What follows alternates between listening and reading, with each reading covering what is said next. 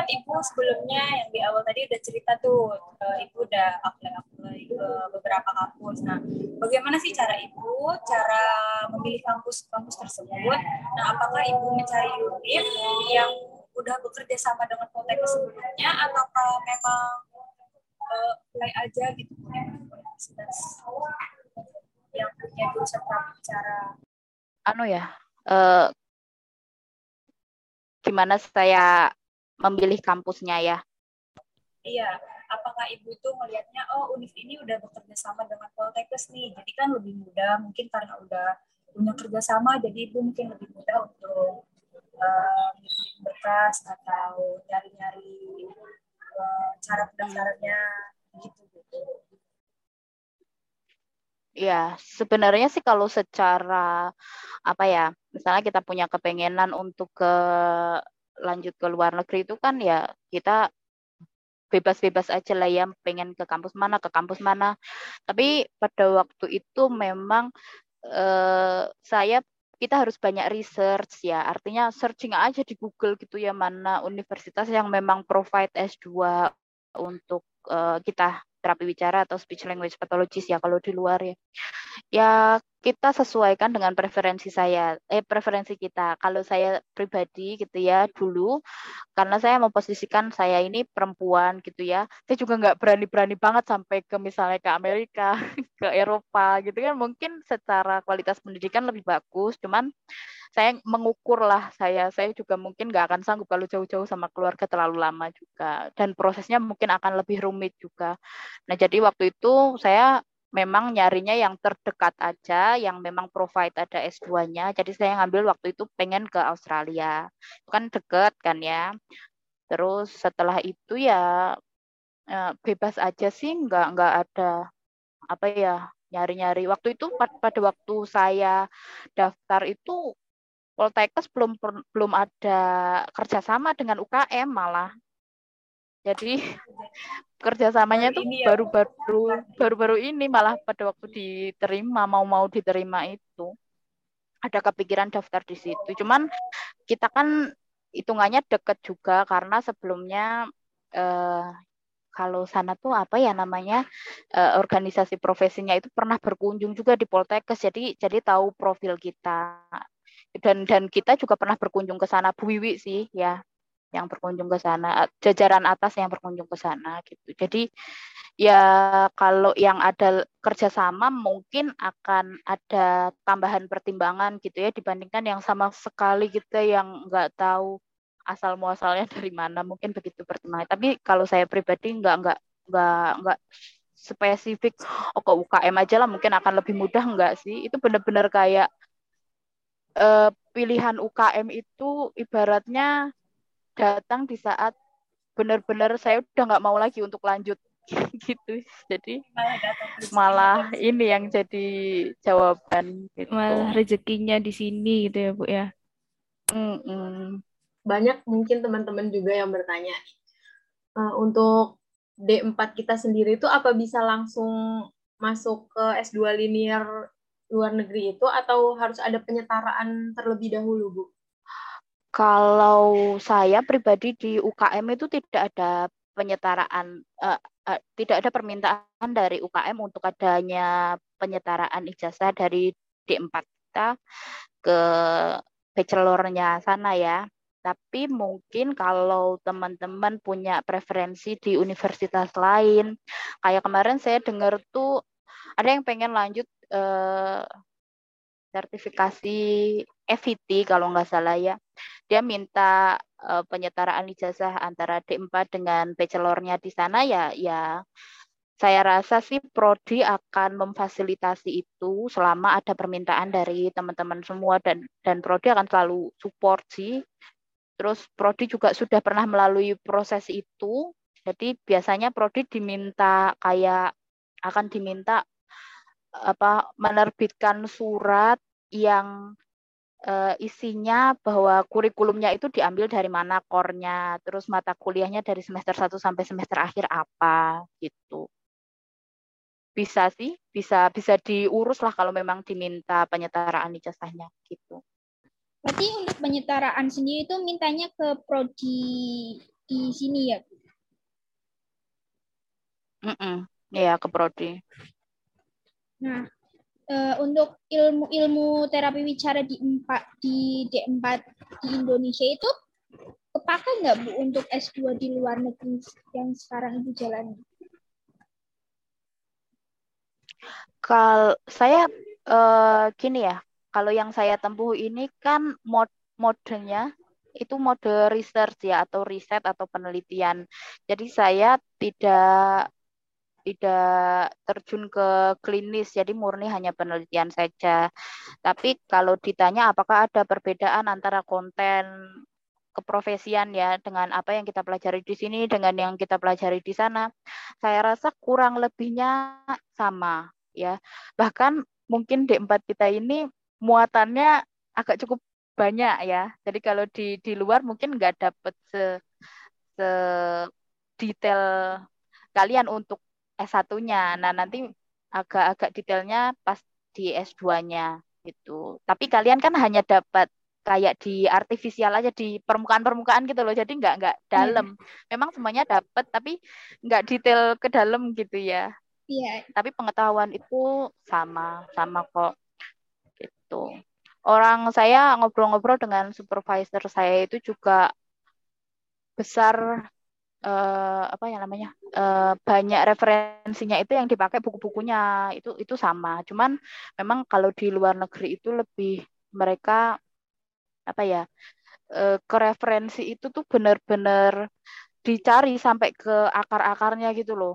Kalau kita kan kadang dapat rangkuman apa itu jadikan referensi karena memang minimal bahasa Inggrisnya kita ada di taraf minimal jadi cari yang udah translatean aja lah bahasa Indonesia. Tapi kalau di sana enggak benar-benar ditanya mana referensinya kalimatnya di mana kamu parafrasakan um, seperti apa itu tuh benar-benar sedetail itu. Karena uh, di sana itu plagiarisme ceknya itu tinggi sekali. Jadi udah masuk ke tindakan pidana gitu jadi suatu kejahatan intelektual gitu loh kalau di sana tuh kalau sampai benar-benar ada plagiarisme. Tapi kalau kontennya sih kurang lebih sama. Buku-bukunya juga sama, kurang lebih sama. Oke.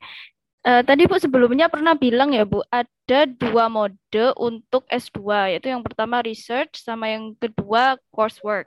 Nah, perbedaan di antara keduanya ini apa Bu? Secara umum? Kalau yang saya jalani di UKM ini jadi prodinya itu memang hearing and speech ya. Jadi kalau bahasa Melayunya itu prodi pertuturan dan pendengaran apa ya kalau nggak salah hearing and speech. Nah itu tergabung di Fakultas uh, Sains Kesehatan atau Health Science. Jadi modenya itu mode research jadi tidak ada saya praktek di labnya mereka atau praktek di rumah sakit atau lahan praktek yang bekerja sama dengan universitas mereka, enggak ada. Jadi eh, titelnya nanti akan MSc. Nah, kalau kalian cermati misalnya Ibu Rosella atau Ibu Sheila itu kan eh, titelnya MS di sisi SLP. Kalau coursework itu mereka ada apa namanya kalau kalian tuh clock hours ya yang harus yeah. mereka penuhi pada saat mereka klinis dan untuk sertifikasi triple C SLP-nya. Itu jadi saya atau siapa pun yang ngambil mode uh, research itu nggak akan bisa ngambil sertifikasi untuk uh, si triple C-nya. Gitu. Tapi kalau kalian uh, daftar ke UNIF yang mereka provide course coursework uh, mode yeah. untuk mode belajarnya yeah. nanti bisa diproses ke itu sertifikasi SLP-nya gitu. Uh, berarti kalau misal mau dapat sertifikasi SLP-nya itu harus lulus di coursework mode-nya dulu ya, Bu ya. Baru bisa sertifikasi yang betul CCLP. Oh, kalau sertifikasi SLP itu berapa lama kira-kira? Oh, saya kurang tahu ya, mungkin kayak kalau dokter itu kayak koasnya atau residennya oh. mungkin gitu kali ya. Iya. Yeah. Untuk berapa semesternya mungkin nambah dua semester kali ya. Tapi saya kurang tahu ya kalau oh, untuk yeah. courseworknya. Saya udah lama nggak cari tahu soal itu. Oke, tadi kan ada dijelasin nih sama ibu ya tentang coursework sama research. Nah, Ibu tadi kan ngambilnya di bagian yang research ya, Bu. Nah, kalau research hmm. tadi lebih ke dominasi ke pendidikan ya, jadi kayak mungkin jadi dosen, ke depannya nanti jadi pendidik di bidang pendidik. Nah, uh, pendengar kita juga pasti banyak yang penasaran Ibu sama tanya-tanya. Uh, selain jadi dosen atau jadi di dalam pendidikan ya, Bu, uh, bisa bekerja sebagai apa aja ya, Bu, kalau lulusan research mode ini, Bu? Kalau misalnya kalian punya ini ya, kalau punya background research research mode gitu ya. Itu eh, kalau di klinis sebenarnya mungkin impact-nya nggak terlalu eh, signifikan ya karena memang eh, fokus pengembangannya itu di penelitian gitu ya. Tapi kalau kalian mau eh, di situ gitu ya, bisa jadi peneliti mandiri bisa. Jadi kalian melakukan riset terus kemudian kalian submit ke penerbit jurnal, dapat uang dari situ itu orang oh. uh, jurnal jurnal berbayar ya. Jadi uh, nanti orang akan beli jurnal kalian untuk di mereka mereka baca sebagai referensi. Misalnya untuk anak-anak sekolah eh, mahasiswa atau untuk dosen dosen-dosen yang melakukan penelitian. Gitu kan butuh referensi. Nah itu bisa sih tapi jarang ada yang berminat ya. Biasanya sih rata-rata memang kita ini harus harus mengakui ya uh, karena kebutuhan kita terhadap terapis wicara itu masih sangat besar. Jadi fokus-fokus kita dalam dalam terapi wicara ini masih banyak produksi aja TW yang banyak supaya kebutuhannya terpenuhi dulu. Gitu. Jadi yeah. fokus kepada pengembangan dan pendidikan tuh masih kayaknya nanti dulu deh gitu. Belum belum belum banyak yang yang mikir ke arah sana gitu. Iya, padahal sebenarnya dibutuhkan juga ya Bu buat referensi kuliah. Iya banget ya. Saya aja ya nyari susah sekali loh nyari referensi itu yeah. karena kan peneliti ya kalian pasti merasakan yeah, deskripsi iya, pasti bu. Iya bu, karena yang, ya kan. Ya yang buat skripsi ini aja kadang uh, harus ngambil dari pendidikan luar biasa gitu. Jarang ada yang memang terapis bicara yang bikin jurnal-jurnal berkaitan dengan terapi bicaranya yang asli gitu ya. Betul, iya. Jadi rata-rata psikolog gitu-gitu kan iya, yang provide psikolog, perkembangan anak gitu. Atau dokter saraf yang yang gitu-gitu. Susah memang. Ya, emang saya tuh terapi bicara. Uh, uh, jadi pengalaman saya ya diskusi dengan supervisor dari sana tuh benar-benar dicecer ini referensimu dari mana dan dia lihat loh lihat jurnal aslinya mana harus kita misalnya kita konsultasi ya ini ada pernyataan yang menurut dia mungkin agak janggal gitu ya. kamu dapat dari mana? Tolong uh, submit ke saya jurnal yang kamu dapat sampai sebegitunya karena uh, kalau S2 itu kan memang target akhirnya harus publish jurnal. Nah, publish jurnal internasional itu kan ya itu tadi yang saya bilang ya kalau sampai ada plagiarismenya di situ ya dikembalikan gitu nggak lolos gitu. Kalau sampai lolos pun uh, nanti nanti ya ada ada plagiar, sistem plagiarisme ceknya. Makanya itu eh, pengembangan ke ke ke riset ini masih sangat minim. Rata-rata lulus ya ini enggak under underestimate ya karena memang kenyataannya seperti itu orang masih ber, berfokus kepada karena di sana belum ada di sini belum ada belum merata dan segala macam jadi memang pengembangan ini masih masih minim gitu minim perhatian Iya. Dan mahasiswanya udah banyak ya. Iya. Terus kalau misal Bu sudah lulus nih ya Bu ya dari research mode, coba apply ke Ristek Dikti itu masih kemungkinan bisa atau gimana Bu? Apply apa nih? Apply pekerjaan gitu atau jadi anggota Ristek Dikti atau gimana gitu Bu? Uh, saya kurang tahu ya kalau ristek yang yang dimaksud itu seperti apa. Tapi kalau peluang untuk menjadi pengajar, karena kan kalau pengajar itu di perguruan tinggi itu kan tugasnya ada tiga ya. Uh, tugas untuk pengajaran, terus kemudian penelitian dan juga pengabdian kepada masyarakat. Nah itu itu perannya ada di dosen. Jadi kalau misalnya um, di ristek itu nanti ya bukan bukan murni peneliti ya, ya jadi dosen paling itu sih dosen tapi kalau peneliti murni yang di instansi tertentu saya rasa belum pernah ketemu ya istilah itu ya. Tapi kalau dosen yang sepaket dengan penelitian itu udah udah wajib ya untuk dosen. Nah, Bu, uh, Ibu kan kuliahnya ini masih online ya, Bu. Uh, untuk hambatan mm -hmm. hambatannya sendiri itu kuliah online, apalagi kan kuliahnya itu uh, kuliah di luar negeri itu hambatan-hambatannya kayak itu apa itu? Uh, kalau hambat kalau hambatan sih saya rasa nggak ada ya paling bukan masalah karena online ya karena kemampuan bahasa saya yang segini-gini aja. Karena kalau semakin tua nih pengembangan tentang gitu-gitu tuh skill tertentu tuh kayaknya melambat ya. Lebih ke situ sih ya akses bahasanya ya kita kita punya limitasi di situ menyadari ya bisa diantisipasi dengan ya saya mau nggak mau harus ulang lagi eh, apa namanya sesi perkuliahannya yang yang direkam gitu. Paling gitu aja sih. Selainnya kalau hambatan tuh ya kayak kalian yang di podcast sebelumnya kan ya apalah kadang ada jaringan ya kan saya dengerin iya. oh ibu denger juga. iya kan pundak pegel pinggang pegel ngantuk ya kan. Iya, ngantuk di tengah-tengah jam menjelang makan siang.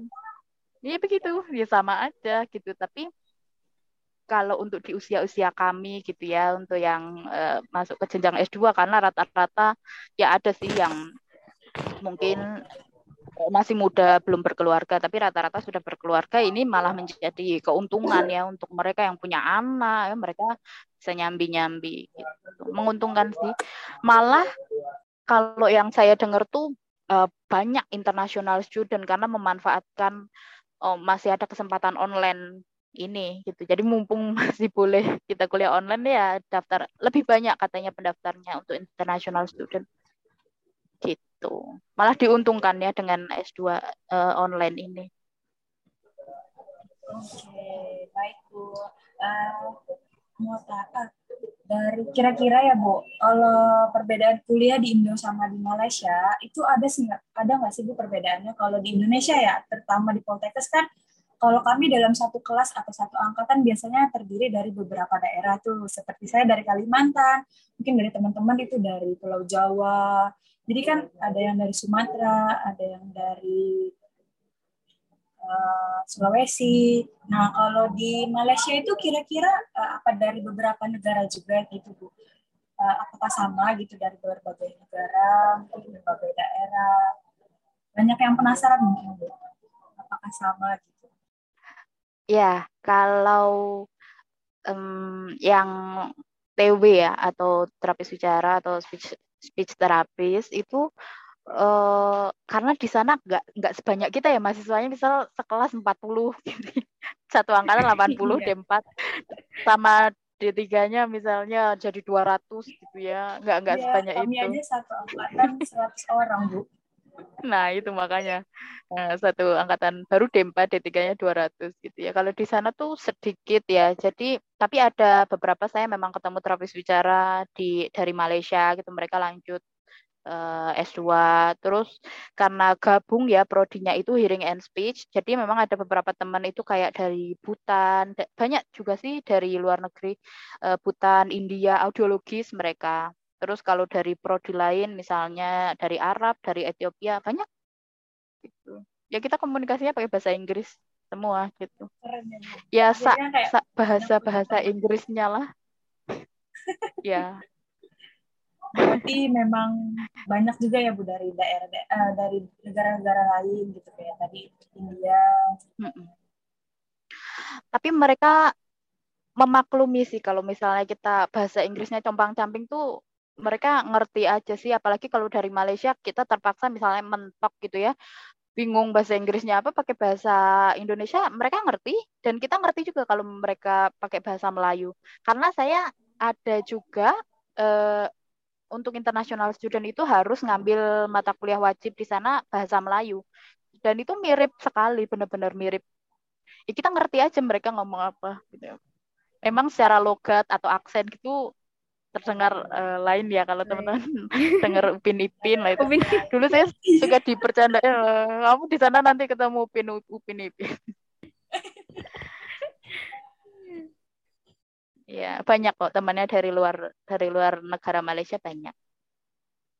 Nanti sama serunya kayak di Indonesia ya, Bu. Karena punya teman dari berbagai daerah, jadi tahu daerah-daerah yang lain, juga negara-negara yang lain.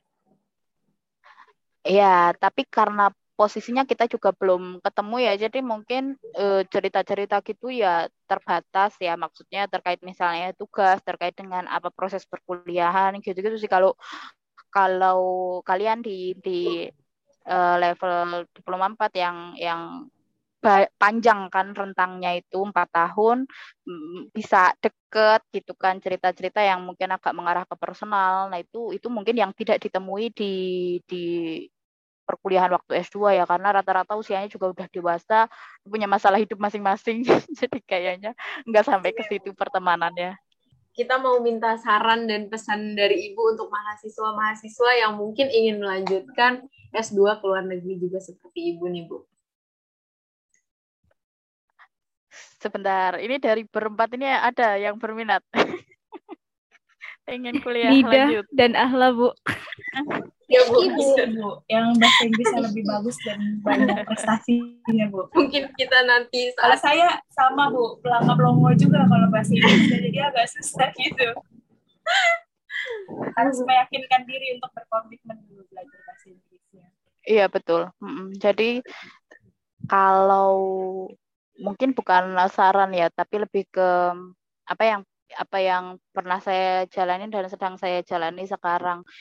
Jadi kalau yang namanya kita mau melakukan sesuatu, kita itu kan harus punya tujuan ya. Yang pertama, kamu mau apa setelah lulus itu? Kamu punya tujuan apa? Misalnya, oh saya mau nanti punya uh, lembaga yang fokus kepada uh, membangun kayak lembaga yang fokus ke uh, penelitian atau misalnya aku pengen membangun apa ya punya brand peralatan terapi wicara yang berdasarkan memang riset gitu ya, nggak yang seadanya aja mainannya. Dan pastikan tujuannya itu baik ya.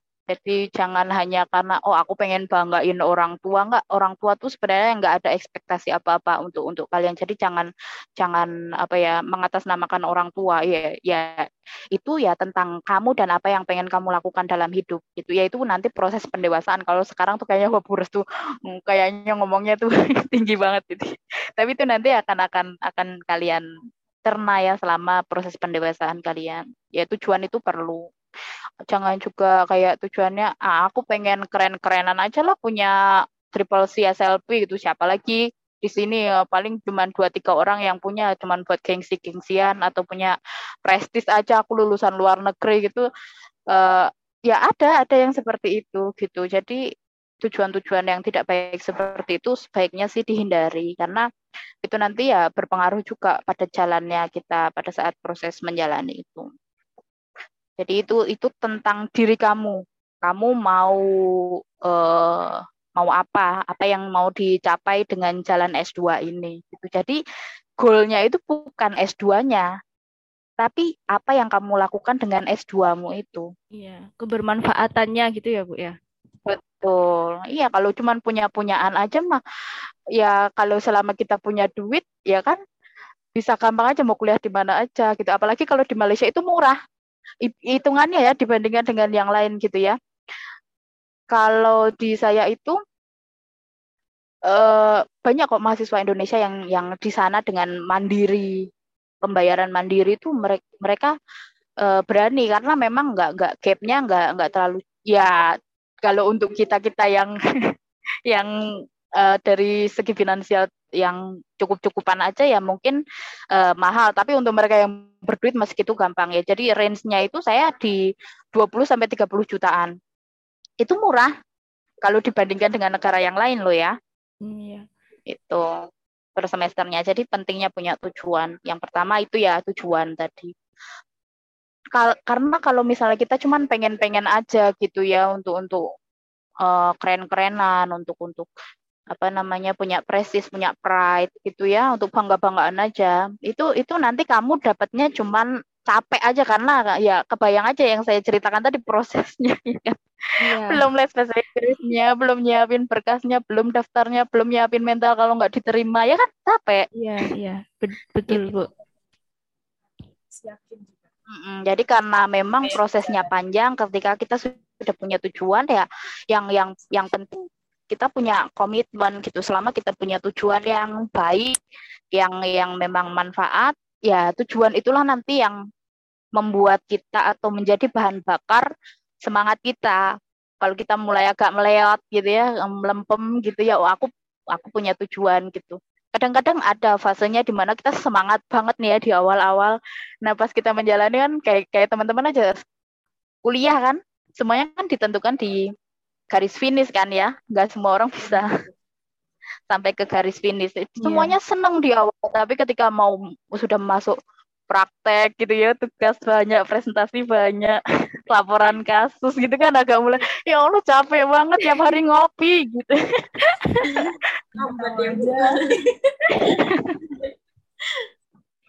gitu ya.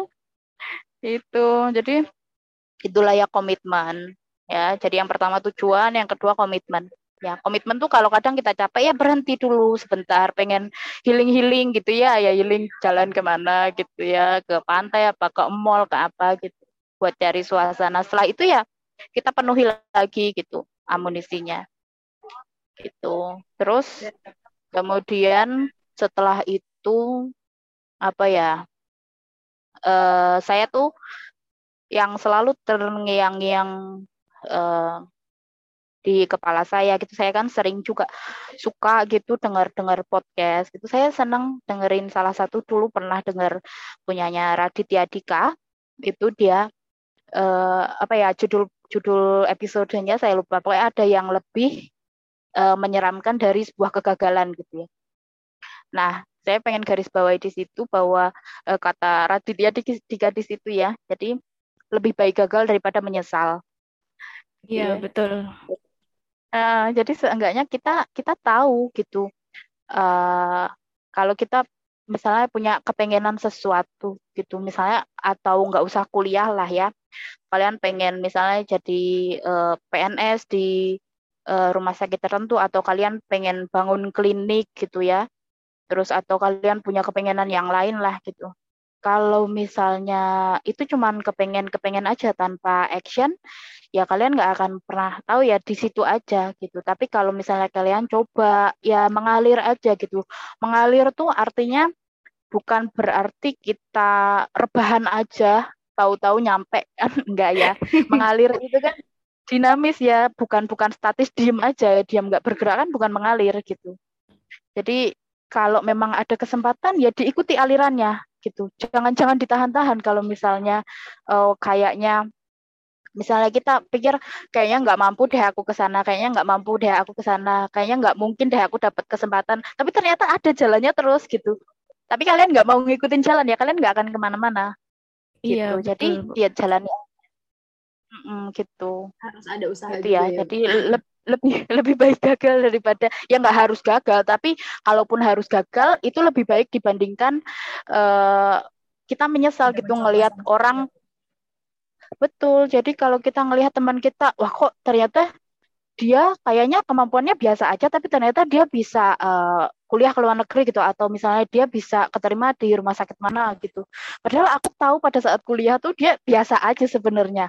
Kalau aku mah kalau aku coba pasti aku bisa, tapi sayang aku nggak nyoba. Nah, nah yang kayak kayak gitulah penyesalan penyesalan gitu kan. Kata orang datangnya uh, di akhir ya kalau di awal pendaftaran. Jadi ya kan Iya, iya. Dicoba dulu nggak nggak masalah. Dan dinikmati aja lah nggak nggak usah jadi beban. Dulu saya pernah menjadikan itu beban ya. Jadi kayak dulu tuh saya berpikir saya masuk ke Poltekkes itu posisi saya um, termuda ya usia termuda. Jadi saya tuh kayak kalau enggak saya siapa lagi yang melanjutkan kuliah S2 ke luar negeri? Gitu loh. Jadi tuh kayak beban banget gitu loh. Iya. ya pada akhirnya saya melepaskan itu ya, ya uh, kontribusi saya itu ibaratnya itu bonus gitu. Yang yang paling utama adalah uh, personal growth kita ya per, perkembangan diri kita gitu. Jadi kalau kita uh, berlepas diri dari uh, oh kasihan banget ya apa namanya terapis bicara di Indonesia belum ada yang uh, apa kuliah bisa linear yang kayak gitu kan kayaknya sangat terbebani gitu. Tapi kalau kita misalnya, oh ya selama saya coba, kalau memang ada kesempatan ya syukur, kalau enggak ya ya bukan rezeki gitu, belum rezeki gitu. Jadi dilepaskan apa namanya tuh attachmentnya. Jadi kalau saya enggak dapat, terus saya sedih enggak juga. Gitu. Jadi itu namanya surrender ya. Kalau sudah kita sudah ikhtiar, ya berserah diri dan selalu minta petunjuk ya. Benar nggak ya? Ini ini memang baik untuk saya dan dan ada manfaatnya saya menjalani ini. Itu sih paling. Jadi eh, hilang ambisi itu perlu ya. Tapi eh, jangan sampai kita disetir oleh ambisi gitu. Karena kalau ambis nggak keturutan itu memang sakitnya luar biasa gitu. Iya, jadi betul. pada saat uh, uh, kita bukan menyerah ya tapi berserah itu itu kadang kita tuh kadang suka saya ya saya tuh suka kadang uh, kagum atau takjub ya. Ternyata kalau memang itu sudah untuk kita ya mau kita menolak dengan cara apa pun ya begitu aja gitu ngalir. Gitu. Saya saya merasakan itu. Saya tuh uh, setelah diterima ini kan saya ada waktu setahun untuk penundaan itu pada waktu mau dibayar semester 1, semesteran itu. Akhirnya kan saya masuknya di 2021 nih ya. Jadi pada waktu mau masuk itu saya tuh sampai telepon sama atasan sama ketua jurusan sama pembantu direktur sama ya pembantu direktur kan ada yang pendidikan, ada yang PD1, ada yang PD3 untuk pendanaan ya. PD2, PD3 pendanaan. Itu sampai saya menghubungi beliau-beliaunya saya mau mengundurkan diri. serius karena terlalu overthinking gitu loh. Nanti gimana nanti gimana nanti gimana. Gitu saya kadang tuh ya Allah lucu banget aku gitu. Tapi ternyata ketika dijalani yaitu kalau memang mas sudah ada rezeki di situ selama kita minta sama kita muslim ya untuk yang yang non muslim ya kepada Tuhan ya jadi selama kita minta petunjuk dan juga berserah mana yang terbaik ya pasti ditunjukkan yang terbaik gitu. Kalaupun belum belum tercapai, ya ya sudah berarti ada ada hikmah gitu. Jadi kita bukannya nggak dapat apa-apa, dengan kita gagal pun kita sudah dapat banyak gitu. Syukur-syukur nggak nggak harus pakai gagal ya. Tapi yeah. kalaupun gagal seenggaknya ada yang bisa didapat di situ. Mungkin gitu ya saya tuh saya tuh pengen lo denger juga cerita dari kalian apa uh, siapa gitu yang punya kepengenan gitu barangkali pengen melanjutkan kayaknya banyak bu dari teman-teman seangkatan kita gitu yang pengen tapi kan masih bingung gitu mulai dari mananya dulu itu bu yang iya biasanya bingung hmm. iya hmm. kalau dulu sih saya nyari-nyari di Google itu dulu mana uh, S2 luar negeri, S2 luar negeri terapis bicara atau speech language pathologist nanti kan banyak di situ. Kita tinggal masuk ke uh, webnya mereka. Terus ya udah cari ke prodinya. Tinggal dicari uh, persyaratannya. Dah itu. Selebihnya kita bersiap gitu. Mempersiapkan kayak berkas-berkas tadi itu ya bu ya? Uh, uh, uh, iya dipakai nggak dipakai ya kalau sudah ada niatan di situ ya action gitu. Tadi ya berani dulu. Nanti hasilnya ya wallahu alam. Ya kita nggak tahu kadang pertolongan itu datang misalnya doa dari keluarga atau doa dari orang-orang yang kita tolong kita punya kebaikan. Apa kan nggak nggak tahu ya yang yeah. yang nggak bisa dihitung matematika satu tambah satu sama dengan dua? Nah, nggak tahu. Iya. Yeah. yeah, betul bu Oke, Bu. Ada tambahan lagi, Ibu? Mungkin? Atau sudah cukup? Cukup. Ya, paling gini aja sih. Semangat lah ya untuk teman-teman yang memang punya keinginan. Mumpung masih muda dan belum berkeluarga itu itu kesempatan banget sih kalau saya tidak terikat kepegawaian eh, yang harus misalnya ada jeda dua tahun dua tahun kayak gitu ya apalagi kalian udah maksudnya berproses di diploma 4 ya terutama atau sarjana terapan itu kesempatannya lebih besar lah nggak nggak harus menjalani proses kayak saya harus alih jenjang gitu itu kalian punya kesempatan yang lebih besar dan masih fresh juga ya untuk misalnya belajar-belajar upgrade diri ke bahasa Inggris yang yang semangat lah gitu ya.